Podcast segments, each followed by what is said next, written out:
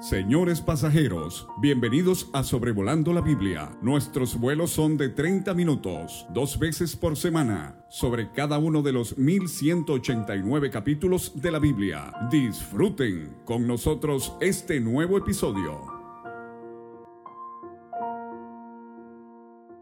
Es un placer saludar a todos hoy, 26 de octubre del 2022, aquí en el podcast de Sobrevolando la Biblia episodio 221, considerando hoy el libro de jueces capítulo 8.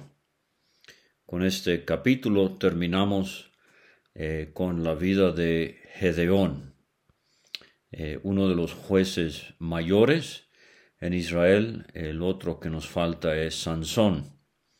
Otros que son jueces menores, así llamados porque se les dedica eh, muy poco espacio en las Sagradas Escrituras, pero eh, gracias a Dios por la labor que hizo cada uno en su momento para libertar al pueblo de Israel tan rebelde, desobediente y descarriado. De paso, esa misma forma de denominar los profetas al final del Antiguo Testamento eh, profetas mayores como Isaías o Jeremías, profetas menores como Abdías o Joel, es simplemente eh, una, eh, un nombramiento arbitrario por lo largo del libro, no que Isaías sea más importante que Malaquías, por ejemplo. Pero bueno, aquí estamos en jueces 8 con la vida de Gedeón, también llamado Jerobaal, por haber derribado el ídolo de Baal en la casa de su padre, contienda con Baal. Y esto nos va a ser de significado algo triste al final de este capítulo. Pero en los versículos 1 a 3 vamos a ver la queja que hacen los hombres de la tribu de Efraín. Y para esto necesito eh, repasar de nuevo eh, dos pasajes, uno en el capítulo 6, versículo 35, donde Gedeón envió mensajeros por todo Manasés, y ellos también se juntaron con él. Asimismo envió mensajeros a Aser, Zabulón y a Neftalí. Entonces, fíjese estas tribus que Gedeón convidó a la guerra contra los reyes de Madián eh, Manasés, Aser, Zabulón y a Neftalí. Y en el capítulo 7, eh, versículo 22, vimos que los, los 300 tocaban las trompetas y Jehová puso la espada de cada uno contra su compañero en todo el campamento. Y el ejército huyó hasta Betzita. Y juntándose los de Israel, de Neftalí, de Aser y de todo Manasés siguieron a los madianitas. Gedeón también envió mensajeros por todo el monte de Efraín.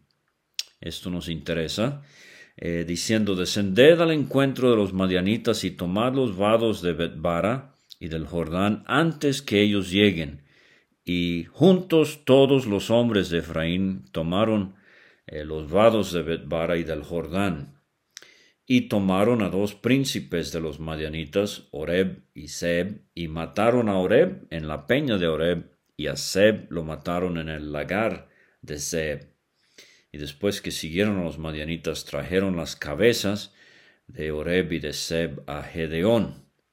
Entonces esto nos pinta eh, el escenario, el trasfondo del escenario para lo que sucede ahora en los versículos 1 a 3. Eh, pero, dice el versículo 1, los hombres de Efraín le dijeron a Gedeón, ¿qué es esto que has hecho con nosotros? No llamándonos cuando ibas a la guerra contra Madián. Y le reconvinieron fuertemente. A los cuales Gedeón respondió, ¿qué, qué he hecho yo ahora comparado con vosotros? ¿No es el rebusco de Efraín mejor eh, que la vendimia de Abieser? Eh, la vendimia era la cosecha de la uva, el rebusco era cuando entonces entraban eh, no sé cómo los llamen en su país, aquí en México les decimos los pepenadores, que vienen por algo de la cosecha que se haya quedado tirado en el campo. Entonces, eh, usualmente es mucho más importante la vendimia que el rebusco, pero aquí Gedeón voltea la cosa de una manera muy inteligente y él dice, nosotros hemos puesto a correr al enemigo. Pero ustedes tienen en sus manos las cabezas de los reyes. O sea, lo que ustedes han hecho es mucho más importante, mucho mejor, eh, mucho más eficaz de lo que hemos hecho nosotros. Y con esta respuesta, ¿qué he podido yo haber hacer comparado con vosotros? Con esta respuesta, eh, eh, Gedeón eh, aplacó la ira de ellos contra él. Y, esto es muy, muy llamativo. En Proverbios 15, versículo 1, el sabio nos dice, la blanda respuesta quita la ira. Y eso es lo que sucedió aquí en los versículos 1, 3.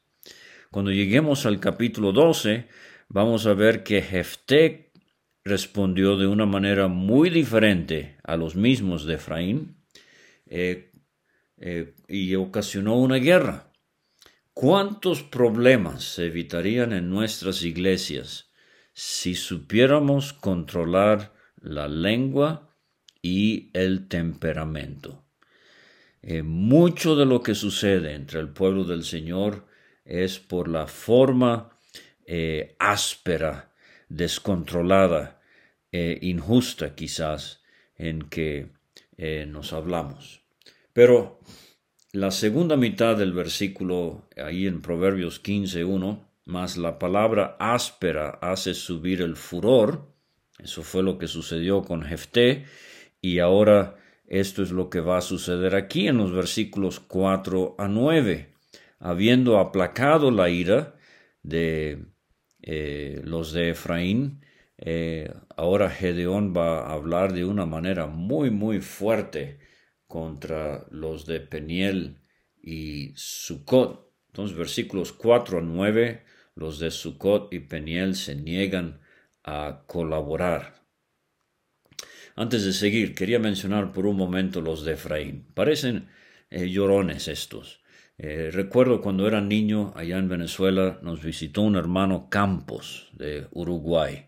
Y aunque yo era niño, y esto me ha servido a mí todos estos años, porque no menosprecie o subestime a los niños en la reunión, en el culto. Ellos están oyendo y ellos también asimilan.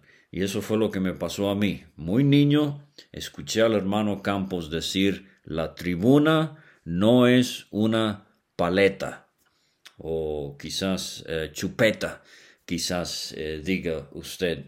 Eh, o sea, lo que él estaba diciendo es, que no ponemos a predicar a los hermanos porque están llorando de que nadie los toma en cuenta, etcétera, etcétera. Entonces, esto es lo que vemos en Efraín.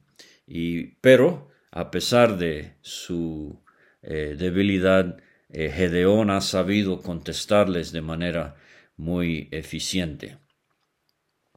Entonces, eh, eh, versículos 4 a 9. Estas ciudades, Sucot y Peniel, son ciudades en Transjordania, o sea, están al oriente del Jordán, allá donde viven las tribus de Rubén, Gad y media tribu de Manasés. Dice, vino Gedeón al Jordán y pasó él y los trescientos hombres que traía consigo, cansados, mas todavía persiguiendo. Ahora quiero preguntarle, creyente, quizás me está escuchando algún anciano en una iglesia local, y por años usted se ha esforzado, ha sudado la gota gorda, eh, se ha dedicado con esmero y quizás esté un poco cansado, al borde del desánimo, y a veces hay el pensamiento quizás de tirar la toalla. Bueno, cansados, mas todavía persiguiendo. El Señor viene pronto. Eh, aguántese, no se rinda. Recuerde las preciosas palabras de Isaías 40, versículo 29. No has sabido, no has oído que el Dios eterno es Jehová, el cual creó los confines de la tierra. No desfallece, ni se fatiga con cansancio, y su entendimiento no hay quien lo alcance. Él da esfuerzo al cansado y multiplica las fuerzas al que no tiene ningunas. Los muchachos se fatigan y se cansan, los jóvenes flaquean y caen, pero los que esperan a Jehová tendrán nuevas fuerzas, se levantarán, eh, levantarán alas como las águilas, correrán y no se cansarán, caminarán y no se fatigarán. ¿Es usted uno de los cansados, mas todavía persiguiendo? Dios le ayude a seguir fiel hasta el fin. Entonces, en esta situación de tanto cansancio persiguiendo al enemigo, versículo 5 les dice Gedeón a los de Sucot, os ruego que deis a la gente que me sigue algunos bocados de pan, porque están cansados, y yo persigo a Seba y a Salmuna, reyes de Madián. Los principales de Sucot respondieron, ¿Están ya Seba y Salmuna en tu mano para que demos pan a tu ejército? Y Gedeón dijo, cuando Jehová haya entregado en mi mano a Seba y a Salmuna, yo trillaré vuestra carne con espinos y abrojos del desierto. Muy triste esto. De allí subió a Peniel y les dijo las mismas palabras. Los de Peniel le respondieron, como habían respondido los de Sucot, y él habló también a los de Peniel, diciendo, Cuando yo vuelva en paz, derribaré esta torre. Ahora, curiosamente, Peniel significa cara de Dios. Muchas veces, cuando hablamos de la vida de Jacob, enfatizamos Betel, la casa de Dios. Usted está en comunión en una iglesia local, usted pertenece a la asamblea, qué bueno. Usted conoce algo de la casa de Dios. ¿Qué de la cara de Dios? ¿Está usted acostumbrado a vivir en la presencia de Dios? Peniel, cara de Dios, Sukkot, significa cabañas. Y las dos veces, por primera vez que tenemos estas dos ciudades, son eh, en la vida de Jacob. Eh, Peniel antes de que Jacob se encontrara con Esaú y Sukkot después de que eh, tuvo ese encuentro. Sukkot significa cabañas. Jacob hizo cabañas para su ganado. Significa también tabernáculos. Hasta este día, la séptima fiesta de Jehová es la fiesta de los tabernáculos. Esa palabra en hebreo es Sukkot. Pero eh, quiero detenerme de nuevo antes de seguir con la siguiente sección. Me pregunto, ¿estamos dándole bocados de pan a los siervos de Dios que como Gedeón y sus trescientos hombres están en la primera línea de batalla en el Evangelio. Ellos necesitan comer, ellos, necesitan, ellos tienen hijos, esposa que necesitan comer, necesitan pan. Mi suegro David y él nos contaba mucho del predicador en Irlanda hace muchos años, cuando todavía se usaban carretas tiradas a caballo y él estuvo en un lugar por varias semanas predicando el Evangelio, con mucho fruto en, el Evangelio. Y ya se despidió de sus hermanos el, lunes después de terminada la serie y pues él esperaba eh, algo para el camino, para su sostén. Y nada, eh, los hermanos puros saludarle y nada que soltaban un centavo. Entonces eh, él les dijo, hermanos, mis caballos necesitan heno, no comen aire. No ve, Pablo dice a los Corintios 9:14, así también ordenó el Señor a los que anuncian el Evangelio que vivan del Evangelio. Peniel, Sucot, lo menos que podrían haber hecho era darle a Gedeón unos bocados de pan para estos soldados tan cansados que seguían persiguiendo. Ahora versículos 10 a 12 tenemos la captura de estos caballeros Seba y Salmuna. Seba y Salmuna estaban en Carcor. Eh, recuerde, estamos allá abajo en el área eh, del Jordán y con ellos su ejército, como de quince mil hombres. todos los que habían quedado, o sea, se, se, habían, se había diezmado este enorme ejército que traían. Pues habían caído ciento veinte mil hombres que sacaban espada. Se está cumpliendo eh, la promesa que Dios le había hecho a Gedeón de que iba a estar con él. Eh, levántate en esta tu fuerza. Subiendo pues Gedeón por el camino de los que habitaban en tiendas al oriente de Nova y Jogbea, atacó el campamento porque el ejército no estaba en guardia, los agarró desprevenidos y huyendo Seba y Salmuna, él los siguió. Vimos esto de Císara en el capítulo 4, el, el fuerte corriendo del ejército de Israel. Aquí Seba y Salmuna huyendo de Gedeón y sus trescientos. Recuerda lo que dijo Santiago en el capítulo 4 de su epístola, versículo 7. Someteos pues a Dios, resistid al diablo y huirá de vosotros. Huirá de vosotros. Y nosotros tenemos la espada del Espíritu, que es la palabra hablada. No es la Biblia impresa, aunque muchos la eh, usan así. Es la palabra hablada, es la palabra de Dios en su corazón, a la cual usted puede recurrir en el momento de tentación para citárselo al diablo, así como hizo el Señor Jesucristo en su eh, tentación. Prendió a los dos reyes de Madián, Seba y Salmuna, y llenó de espanto a todo el ejército. Ahora, eh, la tercera sección, versículos 13 a 17, Gedeón cumple el castigo advertido a los de Sucot y Peniel. Gedeón, hijo de Joás, dice el 13, volvió de la batalla antes que el sol subiese. Ah, esta es una batalla nocturna, en la oscuridad de la noche. Eh, Gedeón aquí está ocupado con el servicio que Dios le ha dado. Y tomó un joven de los hombres de Sucot, le preguntó, y él le dio por escrito los nombres de los principales y de los ancianos de Sucot, setenta y siete varones.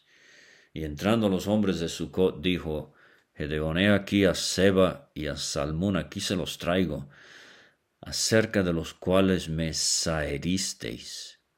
Saerir, es decir, algo que humilla, o mortifica a alguien, y por esto van a pagar caro.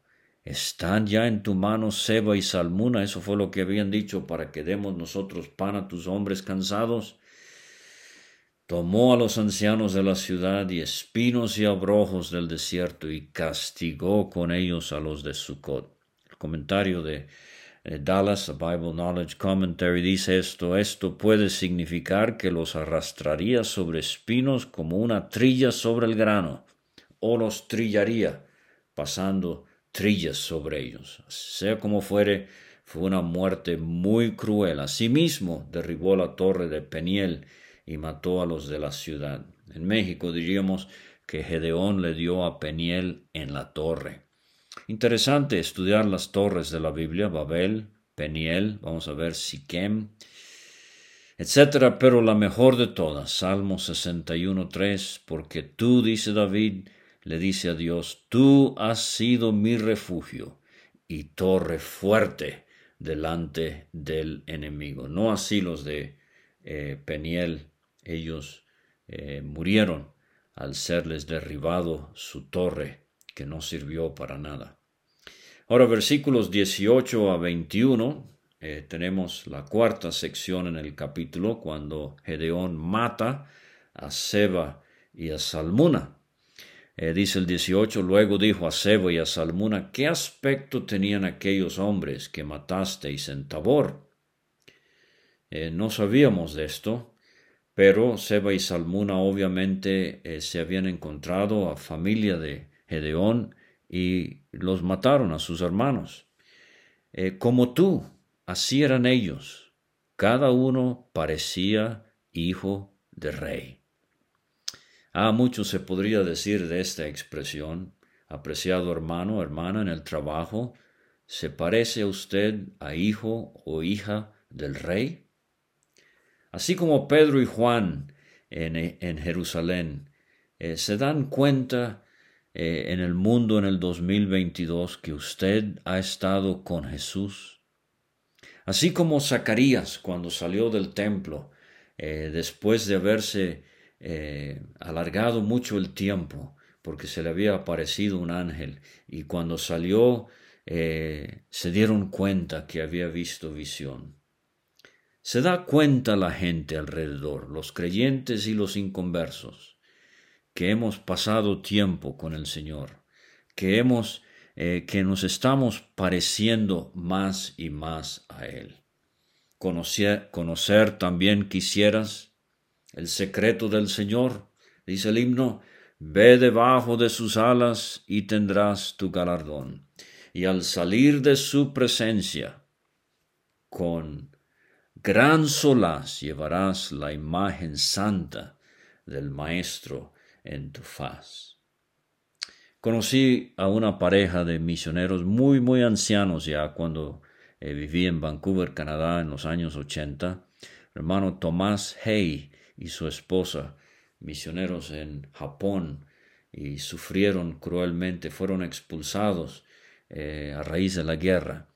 Pero lo increíble es que después de sesenta y tantos años de casados, muchos les preguntaban si ellos eran hermanos.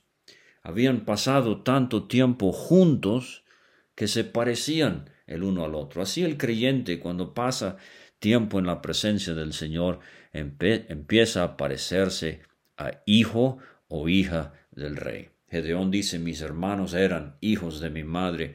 Viva Jehová, que si les hubierais conservado la vida, yo no os mataría. Le dice a Jeter, su hijo primogénito eh, de Gedeón, levántate y mátalos. Pero el joven no desenvainó su espada. Tenía temor.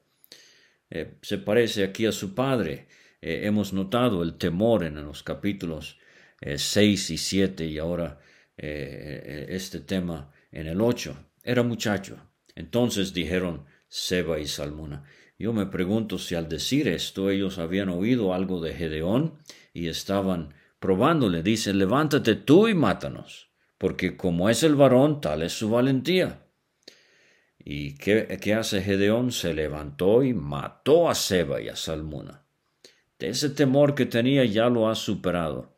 Me hace pensar en Samuel, que vamos a ver en 1 Samuel 15.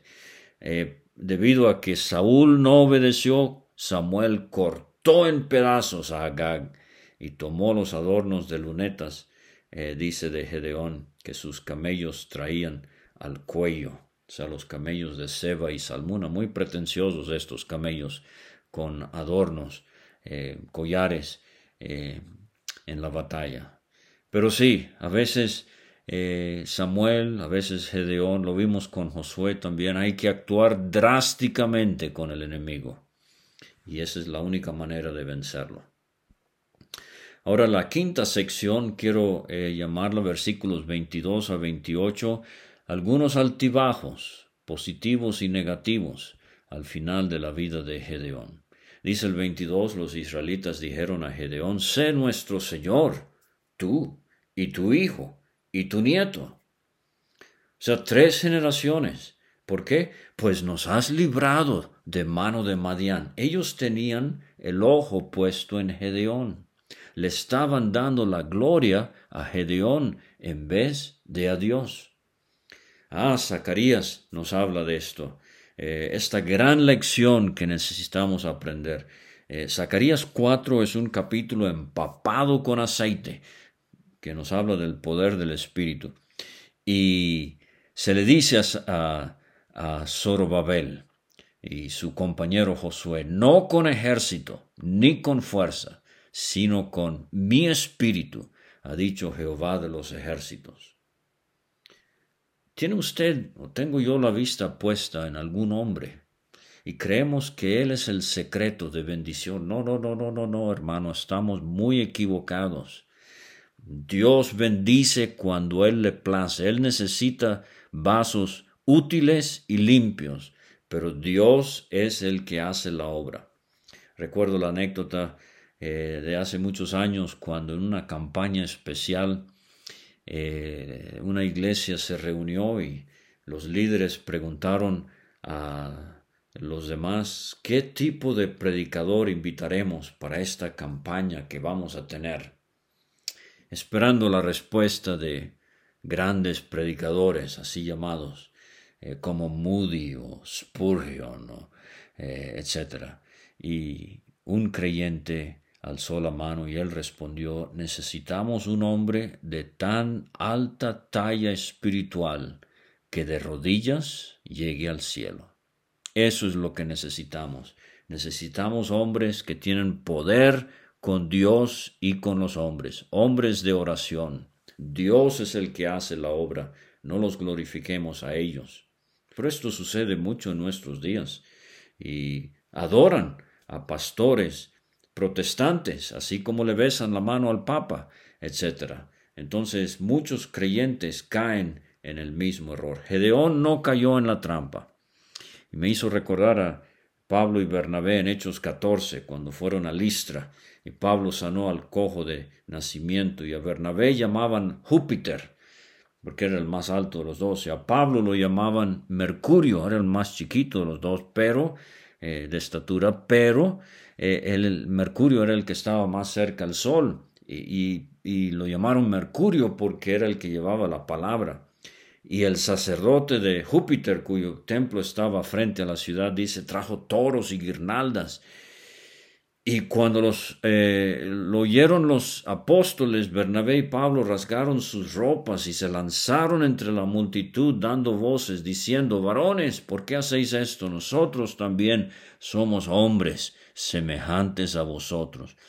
Os anunciamos estas vanidades, que, que os convertáis al Dios vivo, que hizo el cielo y la tierra y el mar. Pero, ¿qué sucede hoy?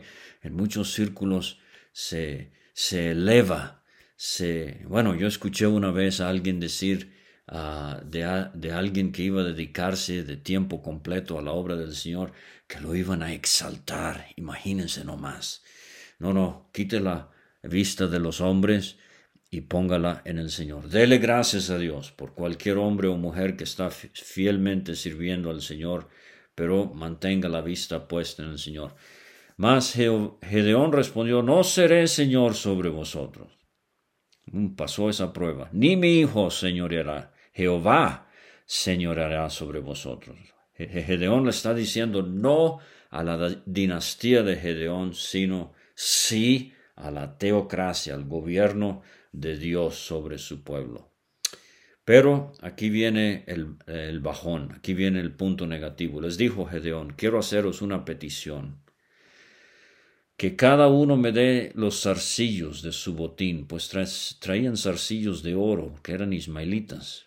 Y respondieron, de buena gana te los daremos. Y tendiendo un manto echó allí cada uno los zarcillos de su botín, y fue el peso mil setecientos ciclos de oro, miles y miles y miles de dólares en nuestros términos, eh, planchas y joyeles, vestidos de púrpura de los reyes de, Madián y collares que traían estos camellos pretenciosos. Esto contrasta con Abraham en Isaías 14, cuando el rey de Sodoma le dijo, eh, dame las personas y quédate tú con los bienes del botín. Y Abraham respondió desde un hilo hasta la correa de calzado, nada tomaré de lo que es tuyo para que no digas yo enriquecí a Abraham. Porque Gedeón toma todo esto, hizo un efod, esta, esta delantal sacerdotal. Tenía ambiciones sacerdotales como el rey Usías, que vamos a ver en, en los reyes. Resistió al señorío, pero tropezó con el sacerdocio. A ver, tenemos que tener cuidado, el diablo nos estudia y él tiene diversas maneras y a veces lo que no funciona en una situación, él va a intentar otra cosa en otra situación. Por eso dice Pablo a los Corintios 10, 12, así que el que piense estar firme, mire que no caiga. Escuché a un hombre contarnos una vez de un hermano muy usado por Dios en Gales, allá en el Reino Unido, cerca de Inglaterra, y dio un mensaje eh, sumamente solemne y, habló de, de cosas que eh, el diablo puede usar para hacernos caer. Y con el tiempo el diablo lo probó sobre lo que él dijo. Y este hombre se compró un botecito, un barco, una lancha, una panga para, para salir a pescar los sábados con su hijo. Y empezaron a, a ocuparse en esto y, y, entre semana y los sábados. Y pronto empezaron a ir a pescar los eh, días de semana y los sábados y el primer día de la semana también. Y él terminó sus días lejos del Señor, con una caña para pescar y un barquito con su hijo. Esto fue lo que el diablo usó para tumbarlo. Y eh, Gedeón hizo guardar esto en Ofra, estamos ya donde empezamos. Pero eh, Gedeón en Silo está Eleazar con el efod divinamente asignado por Dios.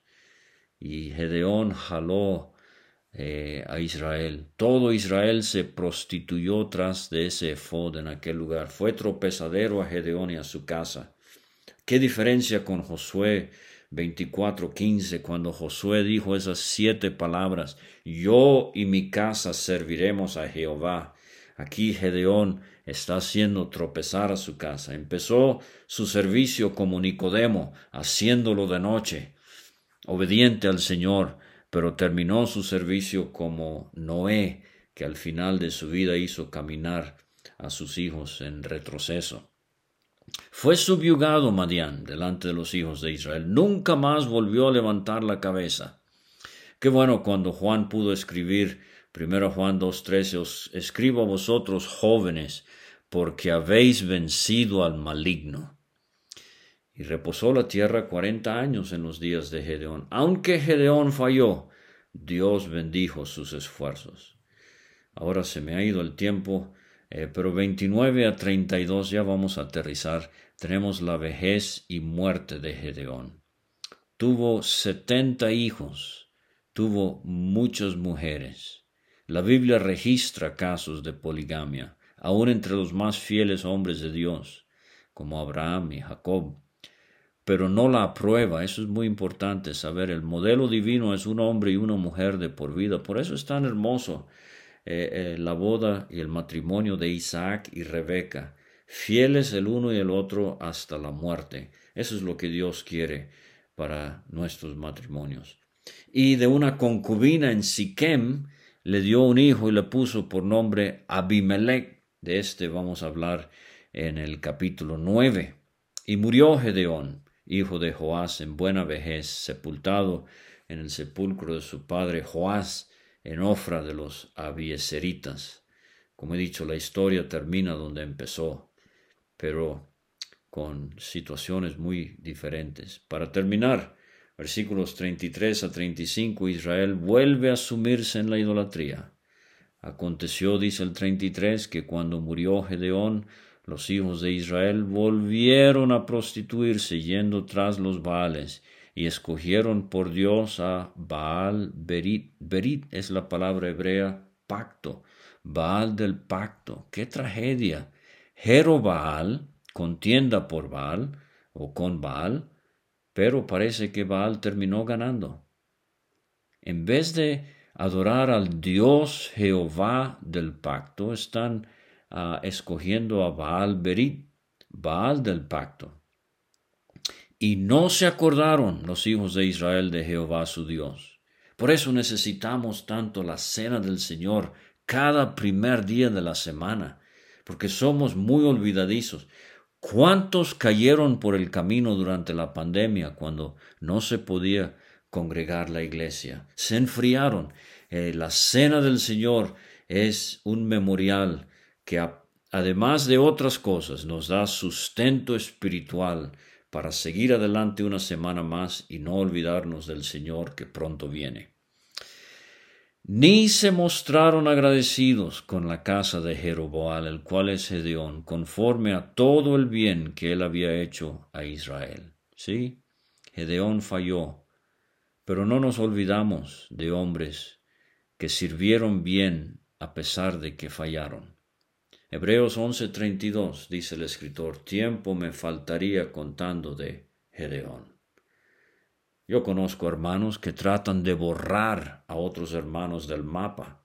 Y si pudiesen, son tan egreídos que tratarían de borrar sus nombres del libro de la vida. Pero Dios no es así. Job, harto de estos tres zánganos que estaban haciéndole la vida imposible, él dice en el capítulo 16, versículo 19, Mas he aquí que en los cielos está mi testigo y mi testimonio en las alturas. Sí, no importa lo que hagan y digan los hermanos, usted sirva al Señor y su testimonio está en los cielos, esperando que el Señor aprecie lo que usted haya hecho a pesar de haberle fallado. Eh, muchas gracias y hasta el sábado con jueces capítulo 9.